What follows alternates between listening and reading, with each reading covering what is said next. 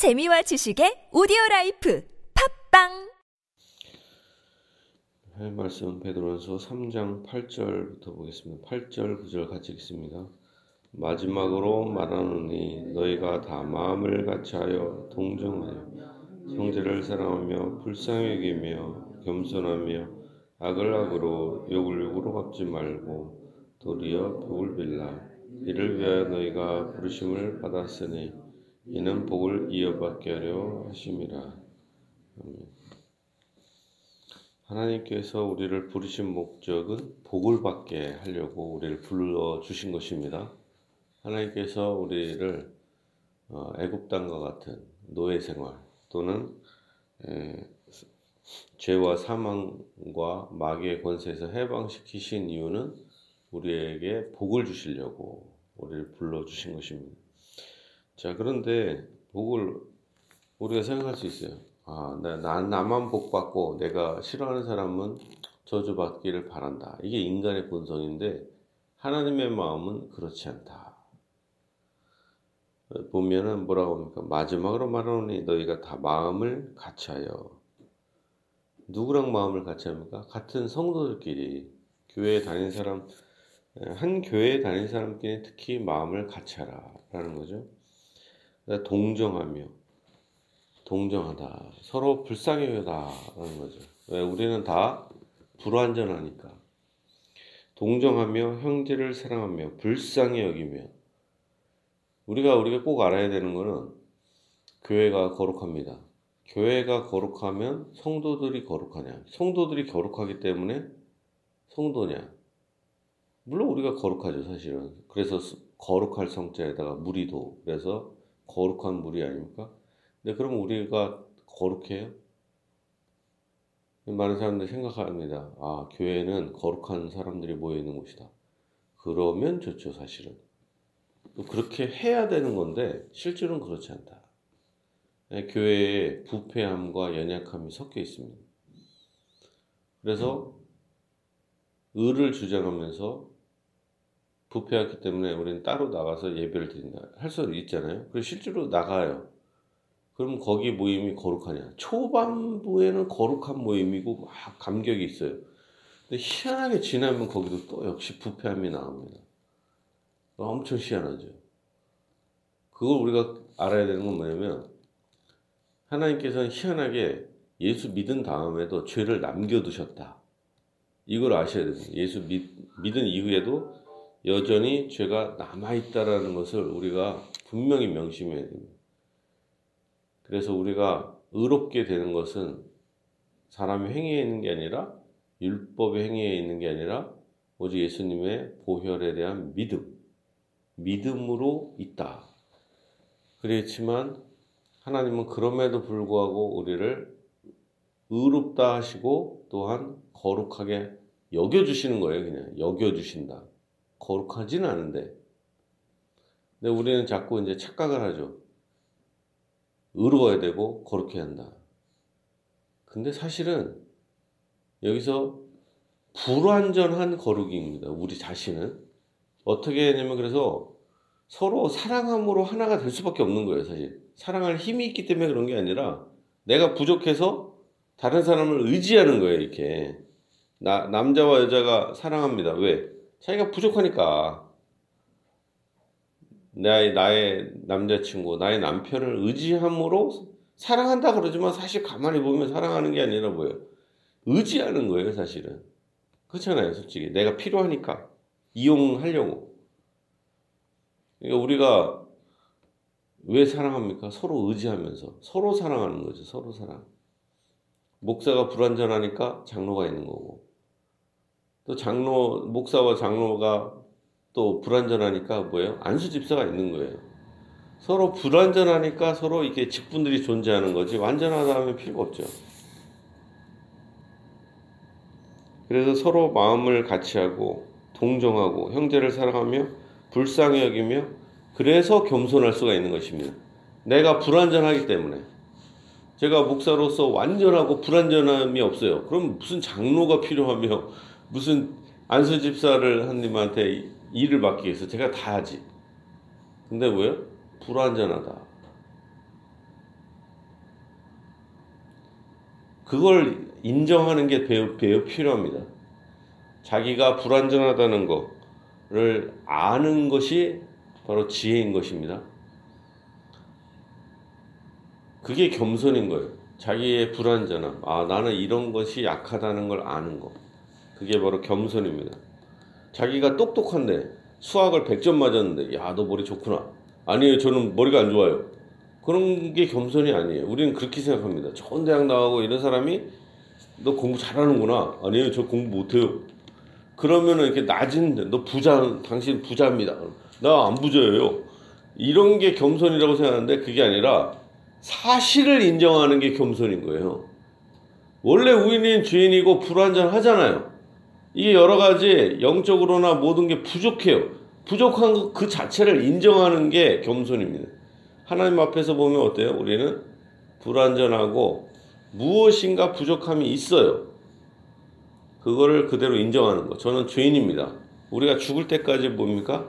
죄인인 거예요. 죄인. 그걸 매우 인식하는 게 필요합니다. 목사도 뭐예요? 죄인이다.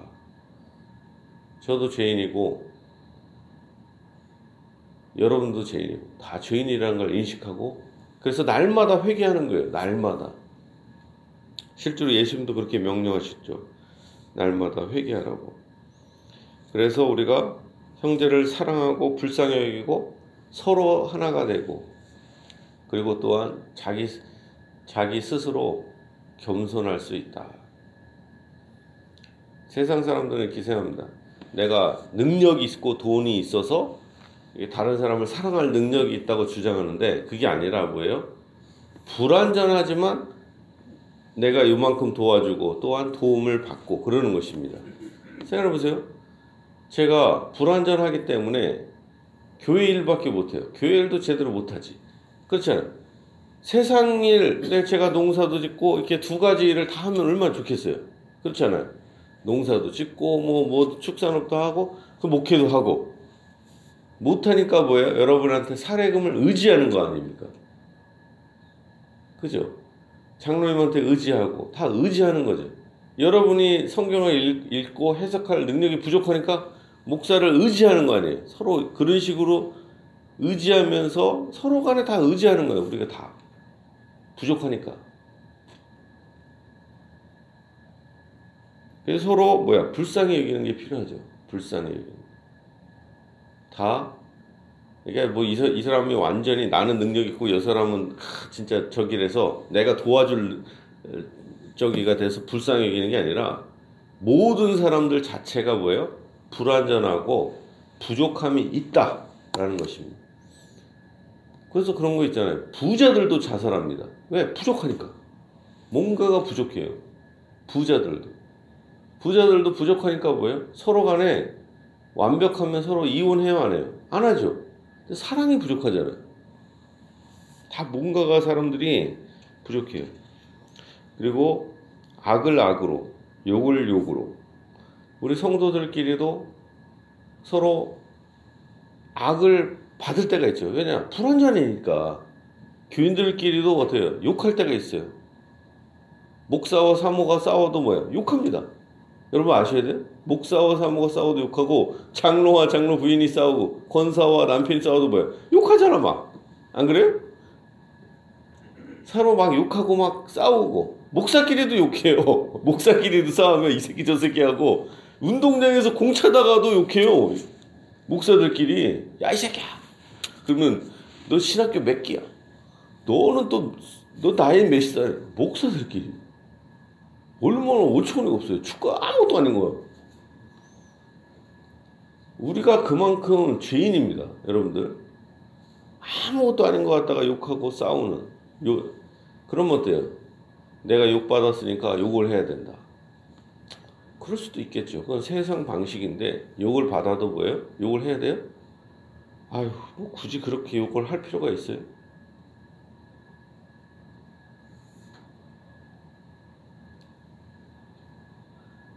악을 악으로 내가 이렇게 어떤 해를 받았습니다. 이게 악이라기보다는 해로움이겠죠. 해로움. 어떤 아, 억울한 일을 당했습니다. 난 별로 잘못이 없는데 아 이게 악을 딱 받았어요. 그러면 돼요. 여기서 상처가 심해져. 어떻게 교회 다니는 사람끼리 목사가 나한테 이렇게 괴롭힐까? 여러분도 그런 게 있습니다. 특히 목사가 되게 조심하고 중직자들이 조심해야 되는 거는 제가 생각해봐요. 제가 여기서 어떤 사람을 미워해요. 그럼 설교로 알게 모르게 공격할 수 있어요, 없어요? 있단 말이에요.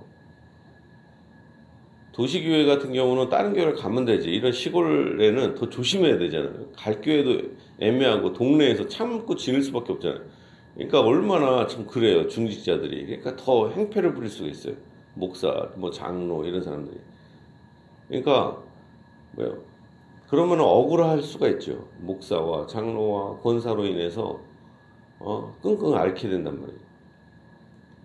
그럴 때 어때요? 하, 악을 악으로 갚을 수가 있겠죠. 목사한테 보복하고 장로한테 하고. 그렇지만 성경에 보니까 뭐랍니까? 악을 악으로 욕을 욕으로 갚지 말라. 보복하고 싶은 마음이죠. 내가 그냥 같이. 우리가 또 이렇게 갚을 때가 있어요. 인간이니까. 악을 악으로 갚고 욕을 욕으로 갚을 수 있죠.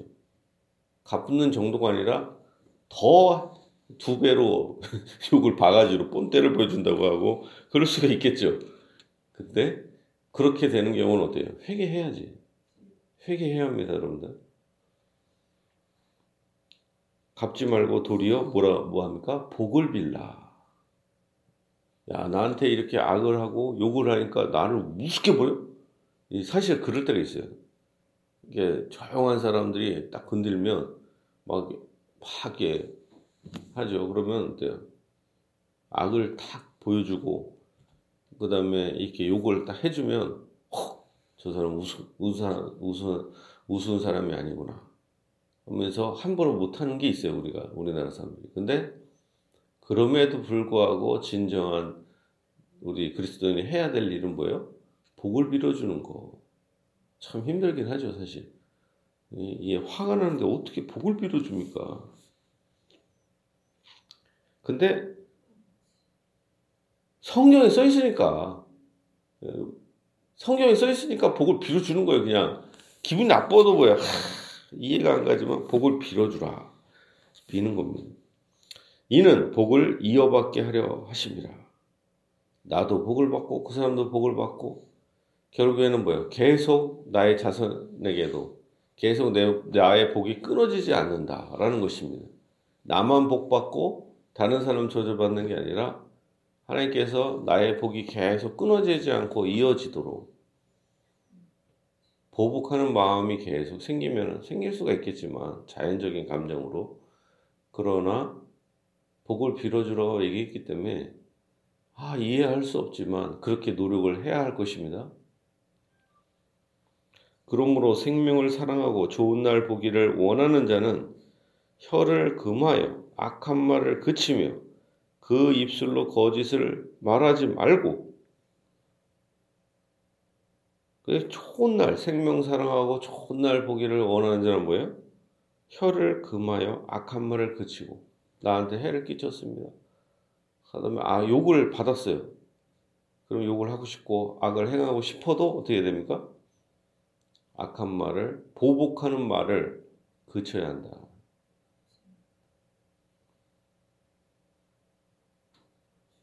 그 입술로 거짓을 그러면 또 거짓도 말하고 싶죠. 그런데 거짓을 말하지 말고 악에서 떠나 선을 행하고 화평을 구하며 그것을 따르라. 같이 악을 행하는 게 아니라 그럼에도 불구하고 뭐예요? 선을 행하고 또한 참고 평강을 구하라. 함께 하나가 되는 게 그것을 따르라. 그러면서 말하는 게 있습니다.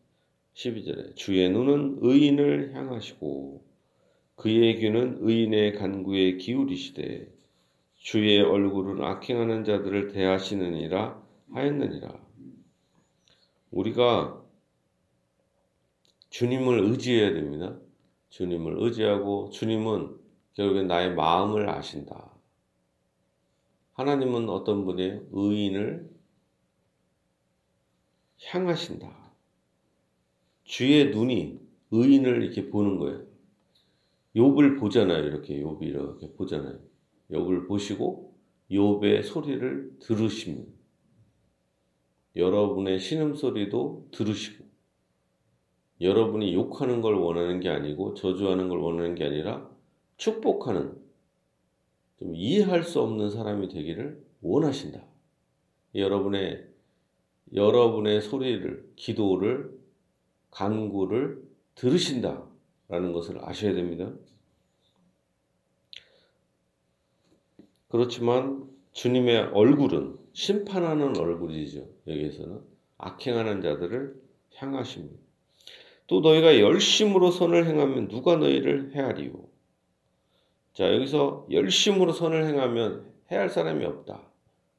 그렇지만 사실 열심으로 선을 행해도 미워하는 사람이 있어요. 열심으로 해. 예를 들면 보세요. 여러분의 교회 일을 열심히 한다고 쳐요. 예를 들면. 그리고 또 여러분의 자녀들이 열심히 한다고 쳐요. 그러면은 열심히 하면은 그것을 열심히 한다고 보는 게 아니라 꼭 이런 사람도 있어요. 설친다. 설친다고 생각할 수가 있잖아요, 사실은. 열심히 하는 걸 뭐라고요? 설친다. 야, 이게 참 슬픈 일이죠. 열심히 하는데 뭐예요? 설친다.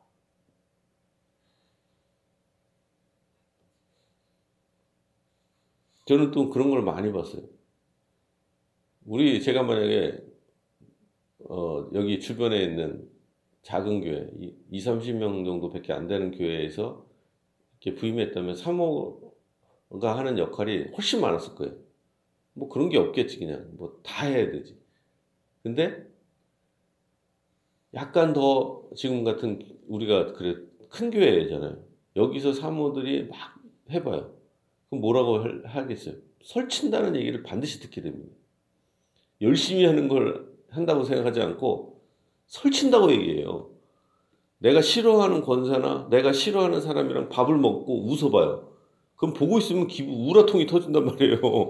이게 목사는 이해를 하지만 목사는 그 사람한테만 웃는 게 아니라 나한테도 말해주니까 덜한데 사모는 활동력이 직어요 어차피 그럼 누구랑 밖에 소, 얘기를 같이 얘기하고 할 수밖에 없단 말이에요 그러면은 싫어하게 돼요 반드시 저는 그런 걸 봤기 때문에 매우 조심하는 겁니다. 조심해야 돼요. 설친다는 소리를 듣고 결국에는 쫓겨나는 이유 중에 사모가 거의 대다수의 퍼센트를 지고 있습니다. 사실은. 그러니까 이게 목사 사모도 그러는데 하물며 교인들끼리도 열심히 하면 뭐요? 설친다. 그러니까 우리가 이게 얼마나 슬픈 일이에요, 교회 내에서. 14절입니다. 그러나 의를 위하여 고난을 받으면 복 있는 자니. 자, 교회 일을 열심히 합니다. 주님의 일을 위해서 말하고 발언하고 또한 열심히 기도하고 봉사하고 예배드리고 헌금하고 이런 모든 것들 합니다. 그럼 뭐예요?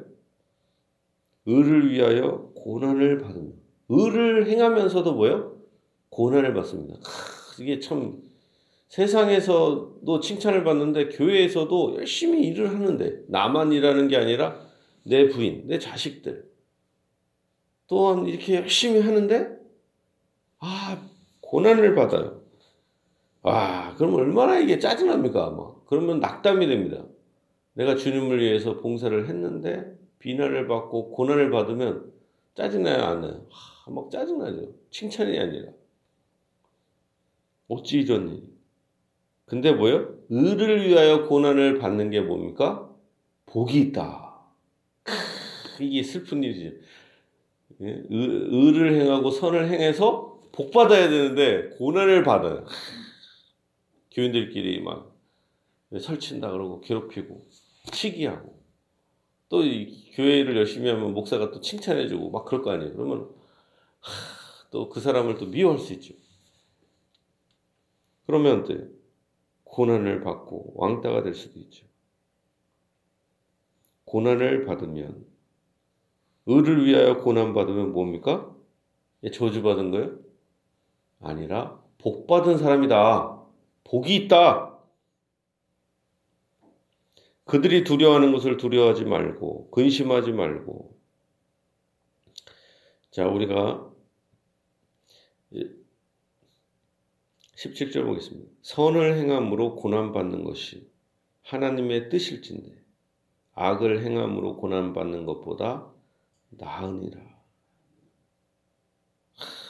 하나님의 뜻은 뭐예요? 선을 행하면서 고난을 받는 거예요. 야, 좀 슬픈 일인데 그렇지만 어차피 고난받는 거 악을 행하는 것보다 낫다라는 거죠. 어차피 우리가 인생에 고난받고 어려움이 있어요. 그렇지만 선을 행하면서 고난받아야 할 것입니다. 하나님의 뜻은 뭐예요? 선을 행하면서 고난받는 거. 그것을 축복으로 여기시고 거기에 더욱더 은혜를 베풀어 주십니다. 악을 당하고 욕을 받았는데 욕을 다시 보복하는 것이 아니라 복을 빌어주고 그거 대단한 거죠. 선을 행하고 복 받는 게 일반적인 우리의 마음인데 오히려 뭡니까? 선을 행함으로 고난받는 것이 하나님의 뜻이다. 진실로 여러분들이 선을 행함으로 고난을 받기를 바랍니다. 그리고 악을 당하고 해를 당하고 욕을 당해도 참고 오히려 보복하는 것이 아니라 복을 빌어주어서 여러분들의 복이 더 계속 이어지기를 바랍니다. 진실로 여러분의 복이 날마다 30배, 60배, 100배의 복으로 하나님께서 채워주시고 선을 행함으로 또한 의를 행함으로 고난을 받을 때 주님께서 여러분을 위로해 주시고 진실로 큰 평강과 복을 나타내 주시기를 예수님의 이름으로 축복합니다.